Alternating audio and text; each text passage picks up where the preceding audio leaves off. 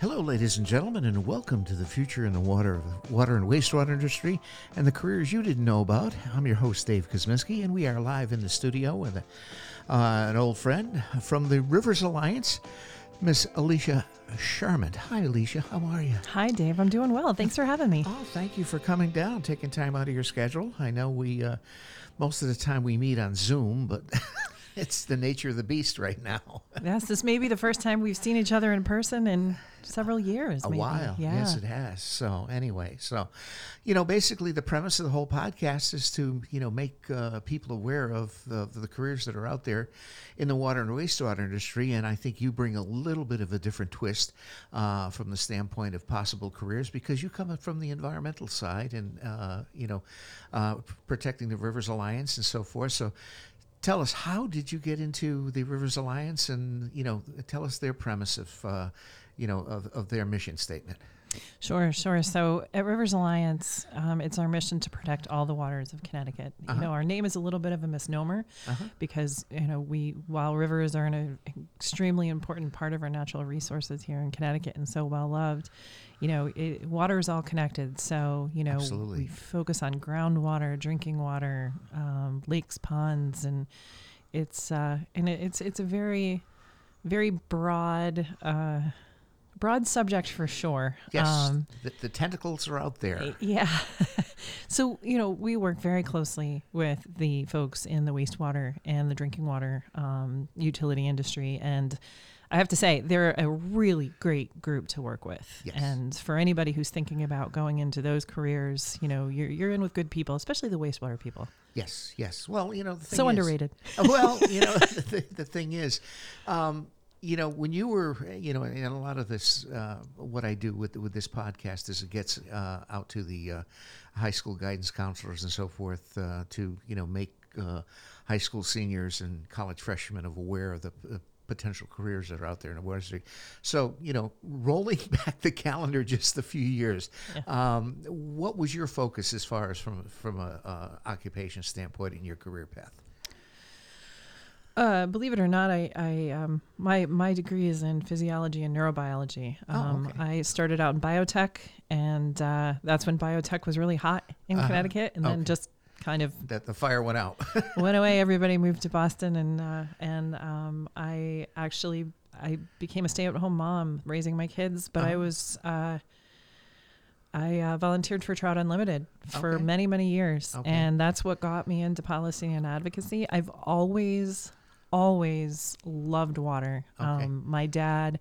He's uh, he took me fishing from a young age. He's an outdoors person, um, instilled that conservation ethic in me, and um, so you know it's it's always been a passion of mine. And of course, you know there is no, in my mind, no bigger um, concern we should have than clean water going forward for the next generation. So I feel my work is worth it. Oh, absolutely, absolutely. And like I say, the, the, the water and wastewater industry, both from the utility side, the industry side, and now, you know, uh, you and I are both members of the advisory group in the Water Planning Council as far as that goes. And I think, you know, that has brought, you know, the, the industry people together and, you know, again, it's it's a, it's a fine balance, you know, providing safe drinking water for you know utilities and their uh, their customers and so forth.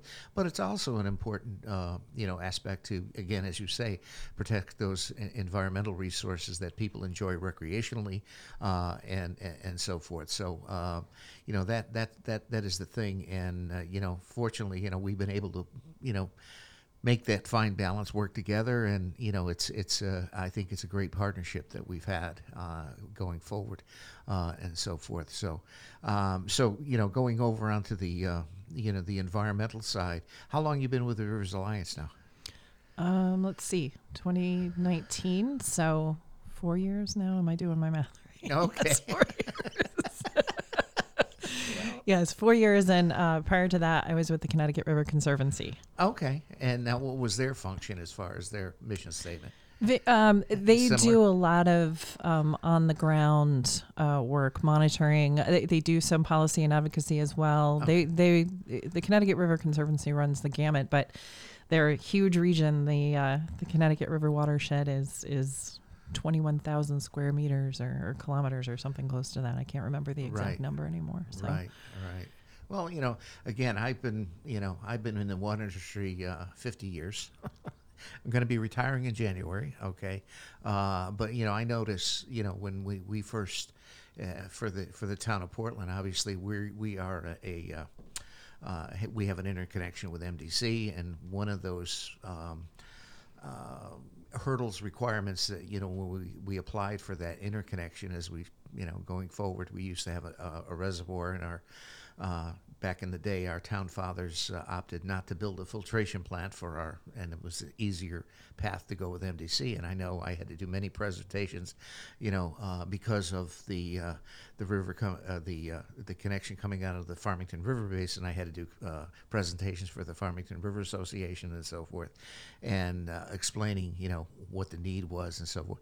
And they were very you know I mean it was an interesting dialogue. And again they want to protect the waters and you know but uh, we worked it out we worked together and you know uh, we've you know I think we've had this interconnection with MDC for uh, coming up on 30 years, and it's and it's worked well, you know, as far as that goes. But uh, you know, again, providing safe drinking water, a lot of times from a standpoint of, you know, people take water for granted. You know, you you open the faucet, they expect it to come out, and, you know, uh, there's a lot that goes on behind the scenes, you know, to make that happen. You know, not only uh, physically and behind the nuts and bolts, but you know, there, there are a lot of environmental hurdles that we try to you know, steer around the potholes and so forth. So, uh, if they've, uh, you know, one of the, uh, I know one of the first cases that we did, uh, you know, w- was the Chippewa, you know, in Waterbury, and that was. Uh, are you familiar with that that whole thing? Yes, it was before um, before my time at Rivers Alliance for sure, but yes, I am familiar with it. you know, and that was very, very contentious and, and, and so forth. And there was a lot of fact finding that had to go on and so forth. But, you know, ultimately, you know, they were able to find agreements and, you know, to go from there. So, uh, are there are there any other cases similar to that that you've been exposed to as far as in relation to, you know, um, you know, representing the environmental side of things? Uh, oh gosh, there's so many. How do I pick one? Um, um, well, you know, of course, there are um, just so many examples of how we work together, but where sometimes um, we we are sitting on the other side of the table and need to find that that common ground to move forward. Um, you know, I think the more recent example was um, the San Jose Water um, uh, Connecticut Water merger. Oh, Um, yes, yes. which Rivers Alliance intervened on because we wanted to make sure that the public interest and the resource were protected. Uh-huh. Um, you know, it's it was very concerning for many folks as well as us that you know a, a California company, which in some ways is good because in California they really know how to conserve water. oh, they do. they, they do. But um, you know, there was a lot of concern from the public that um, you know, if if there's a shortage there, somehow some of that water may have, you know, been going somewhere else. Especially since they they they do have other companies here in New England. So, um, you know that that that's an example. Um, you know, there's the example of the uh, and of course, you know that merger did happen and the conditions were there that Yeah. we were we were satisfied with and asked for. Um, and, uh, and another good example is the the uh, the reservoir in New Britain, where they wanted to uh, to create uh, a reservoir um, through uh, gravel mining, um, Okay. and so that was another thing that was you know recent and timely. Yeah, yeah. Well, you know, back in, oh God, I think 25 years ago, I was on the, um, federal subcommittee that designed, um, that worked with the Federal Registry to design the conservation guidelines uh, for the country. And uh, I worked with folks like Marianne Dickinson, and, you know, who was very well renowned, and Denise Ruzicka, who was, you know, as far as that goes, she's, uh, you know, when she started out on the water side, then went to DEP and so forth. But that was an interesting uh, collaboration. Uh, there, there were 13 of us on the committee uh, from all various segments from all across the country. And when they asked me to be on this committee, I said, sure. They're saying, well, it should only take about, you know, uh, probably about eight months or so, three or four meetings. I said, okay. Four years later. uh, it was about three years later.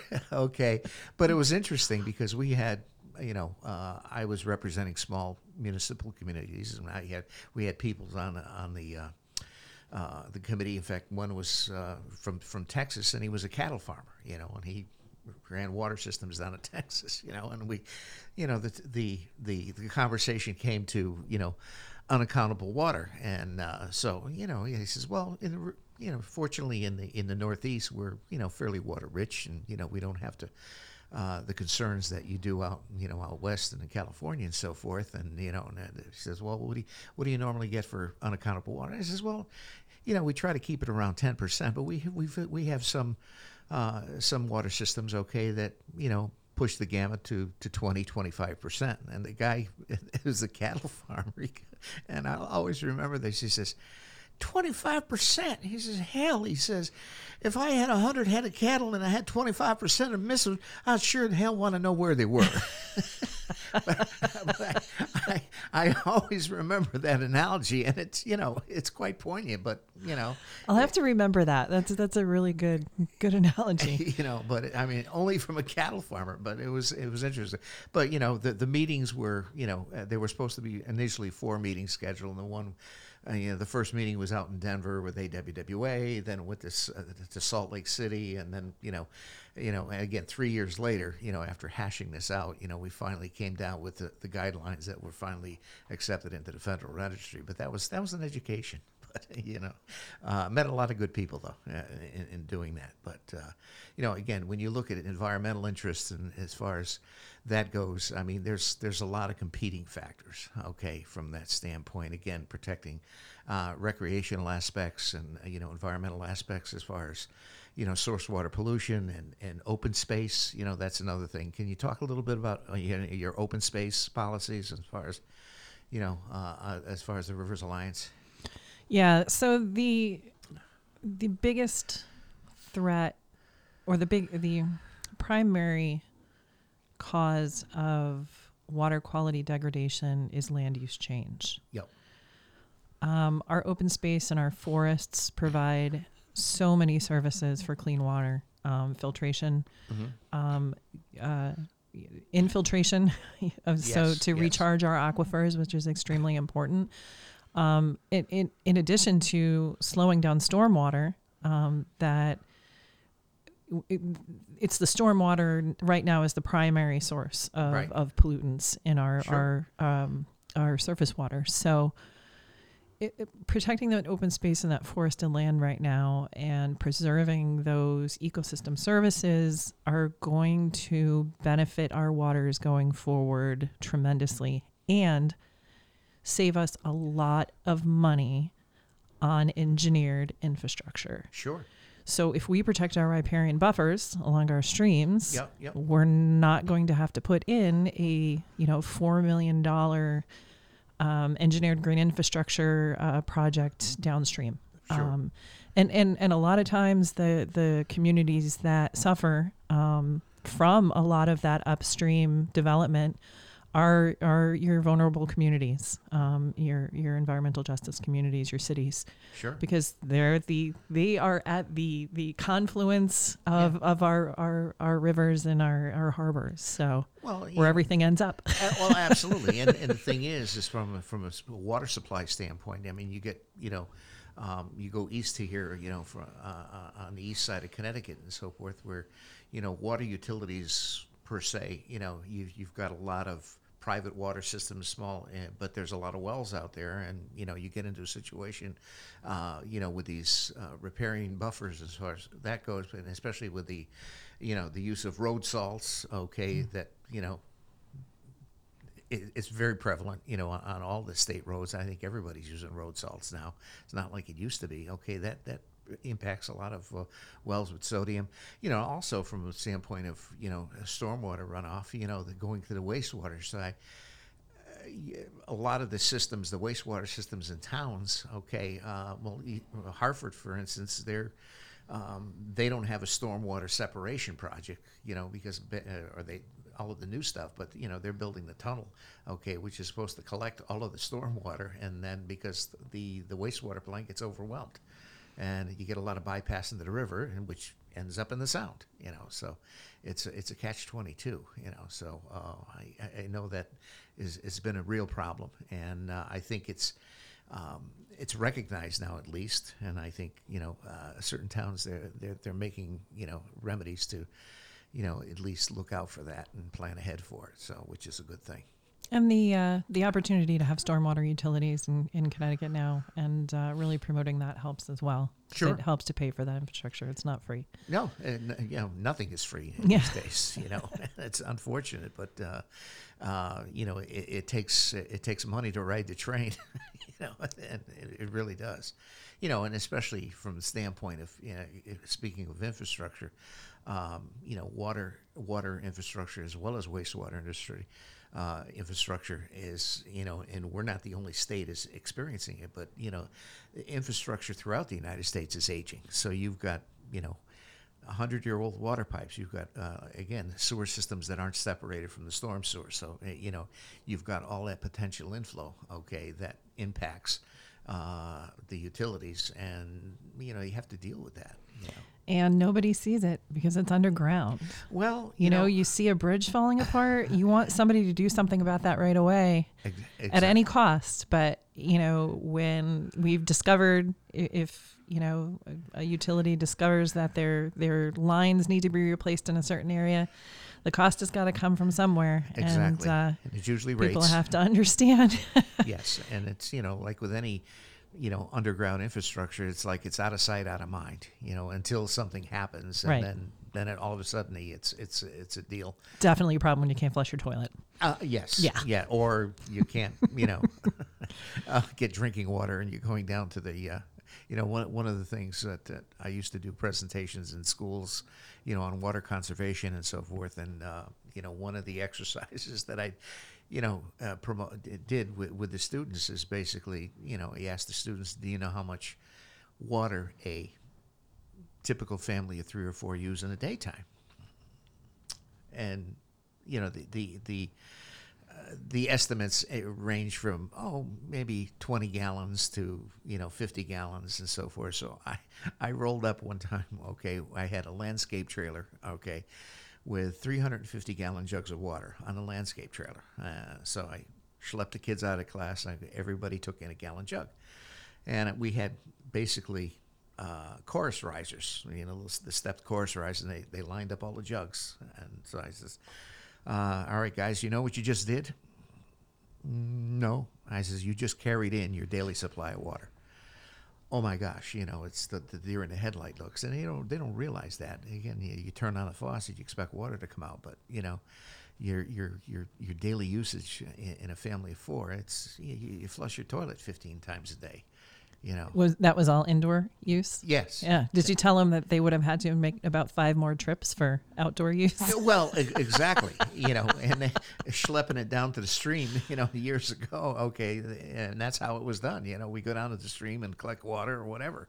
Uh, you know, before you know the the advent of distribution systems and so forth. But yeah, and they don't realize that. You know, but it, it it's it's a rude awakening, and, and a lot of times.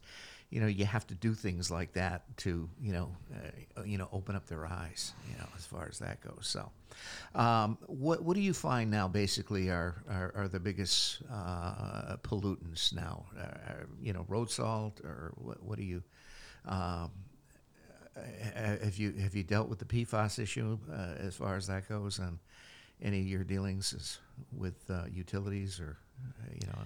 Yeah, PFAS is is definitely um, an issue for us, and um, I feel that the state is doing a decent job in moving forward on things like monitoring. But the fact is, we're not going to get anywhere with PFAS until we turn the tap off. You know, we continue to have um, a lot of products coming into the home every day. As long as those are going, you know, into landfills or out through people's sewer pipes, we're continues to have an issue with PFAS um, you know, nutrients, um, harmful algal blooms, which are a huge issue, especially in our lakes and ponds. Sure. Um, and people don't realize the impact that that has if it continues and how expensive it can be to treat the problem in situ.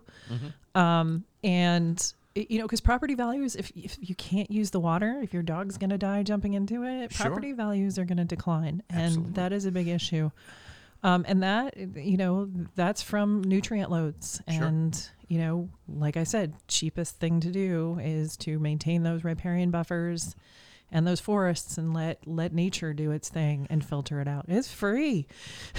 well, yeah. It's free. you know, and uh, again, a lot of the you know the the urban you know people that, that want the lush green lawns and have the chem lawns and the, the lawn treatment so they can have their their their lush green lawns. There's there's an impact to that. You know? Yeah, the Great American Lawn is one of our biggest challenges to water quality going forward in the future. yeah, And yeah. things like harmful algal blooms and, and dead spots in Long Island Sound, which, you know, is another issue.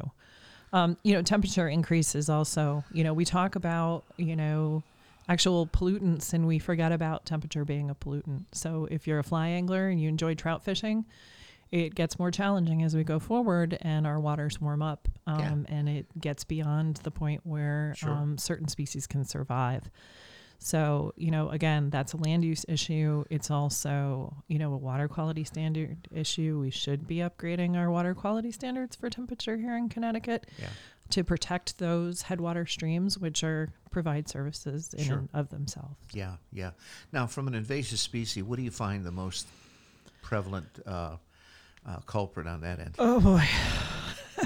Well, uh, you know, coming from the Connecticut River Conservancy and being the boots on the ground that watch the hydrilla infestation spread throughout the Connecticut River, we are quite fortunate that it hasn't gone beyond the Connecticut River. But it took a while to respond. Um, I also row crew on the Connecticut River, and in August we can only get one boat off the docks because it's just so hemmed in with hydrilla Really? our marinas are having a big issue with um, even being able to get boats in and out of the slips because of the hydrilla. It's so thick. This is a very unusual strain um, that uh, Army Corps right now is doing a lot of studies on. So hopefully we'll have a management plan soon. So, are I mean, you know, just off the off the cuff, are you know what what seems to be the the, the some of the remedial re- uh, measures uh, that you guys are taking outside of going out and ripping it out?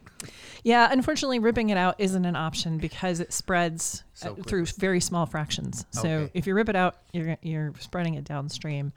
Um, and normally, Rivers Alliance is not a proponent of, of herbicides, but in order to get this under control um, and to control any any harm to the ecosystems, right? Because Right. it takes over so much that Right. you end up with a monoculture. Um, you know, herbicides are going to have to be Considered. considered and done very thoughtfully. And I went to a uh, presentation that Army Corps did a couple months ago, and I was pretty confident in their process. Okay. Um, they're doing it very scientifically, which is great. Sure. Um, and, and of course, we have a lot of other um, uh, aquatic invasives that are an issue. We've got Trapa natans, um, which is uh, European water chestnut. And, um, but you know, those are kind of the two big ones. The great thing about European water chestnut is it can be managed by volunteers. So, and there are a lot of people that love doing that work Okay. and a lot of groups that are doing it. Now, do you guys have much interaction with EPA Region One, uh, or is that uh, is that another silo? sometimes it, it, it, it depends on what's going on. Um, of course, you know, when things come up like, you know, the, an update of the long-term control plan for Hartford or one of the other cities, you know, we, we have a lot of interaction with uh, the EPA. Um, because Connecticut is a designated state, a lot of times where folks in other states would deal more with EPA, we work we work with DEP because they're the designated authority. But on bigger issues such as um, you know changing the nitrogen stati- strategy for Long Island Sound, um, you know we work we work with EPA and things like that. Okay, great, great. Um, are are you? Uh, what, what do you do for hobbies on the personal side? Uh, so I'm a fly angler. Um, I row crew. Uh, I kayak. I love to hike. I love being outside. Um, and uh, so you know, water is water's my fun too. oh, okay, all right. Well, well, as you know, my my other alter ego is music. Uh, so one of the questions I always ask our guests is so forth. Okay, what's what's your um, desert island album? If you got stuck on a desert island, what what album would you would you want to? Oh. or a couple, few? You know, you're talking to someone who loves variety so much. I can't. Just the thought of having only one album stresses me out. Um, you know, it it would probably change from day to day, but um, Are you '80s music, R&B, or I'm, uh, I am a little bit of everything. I Oh. love I love music in general. Okay. Um, I I think uh, yeah, maybe something, maybe one of the an album by the Grateful Dead. I Okay. you know that would be kind of a nice thing to chill out to. yeah? Deserted. you know, speaking, when I first graduated, my, my degree is in music. Okay, my first teaching job, okay, uh, was I was a uh, four fifths music teacher at Loomis Chaffee in Windsor. Okay, so I used to teach private lessons in there. So I used to have kids come in for guitar lessons, and I missed someone, and one of the students comes and says, "Mr. K, I got this new band I want to learn some music from." So I said, "Oh, really? What is it?" He says, uh, "The Grateful Dead." And I just about choked. New band, Yeah. But again, it's it's one of those uh, groups that has longevity, and it's you know it's not one of the you know definitely not a one hit wonder band as far as that goes, but uh, it, it's crazy. So, okay, the other thing, uh, desert island food. If you got stuck on a desert island, what food could you eat every day? That's another hard question because I love food. I love it all. Um.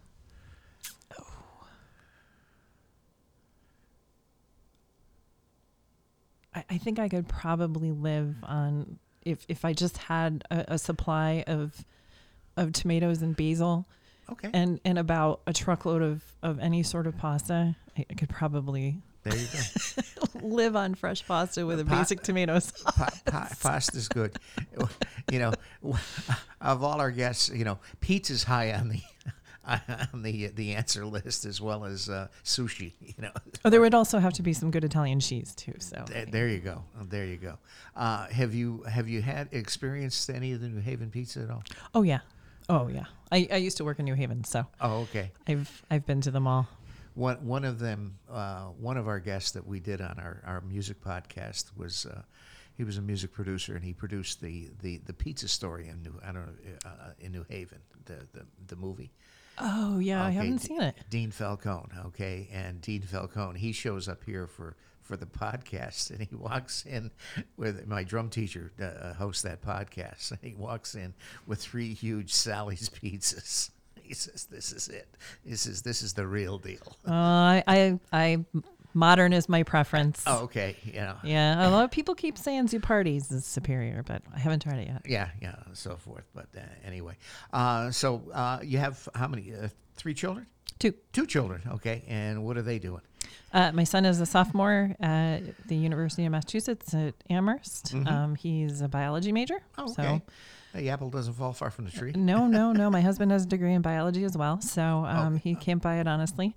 And my daughter's a senior in high school, still, still trying to figure out what she wants to do. But Well, you know, uh, hey, you know, it, it won't be long. She's gonna, you know, find her way. You know, as uh, now, d- when you graduated high school, did, did you have any idea? Uh, I mean, because a lot of times, you know, I ask people how they got into the water or wastewater industry, and you know, seventy-five percent of the time, it's it's like did you plan to do that or did you plan to go into that industry? And it says no it was by either i had a friend of a friend or somebody i knew my parents knew this guy and knew that guy and said this job became available and you know uh, it, it's amazing how uh, you know people find their way into their um, you know into their career paths it's it's it's amazing sometimes they don't have any clue and uh, all of a sudden they find a way you know, so which is great. So anyway, Alicea, thanks so much for coming down. I, I hope you uh, you uh, will get this uh, post processed, then we'll get it up on YouTube and so forth. But uh, thank you again, and thank you for all you do on the environmental side and the uh,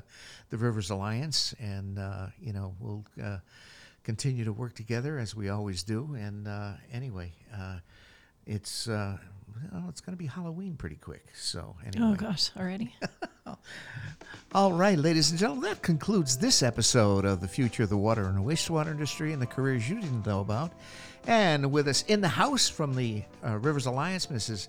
Miss Alicea Charamut. And so, Alicea, thank you so much for coming down, and uh, we'll see you on the uh, the next Water Planning Council or Advisory Board meeting. Thanks so much for coming. Great, thanks for having me. All righty.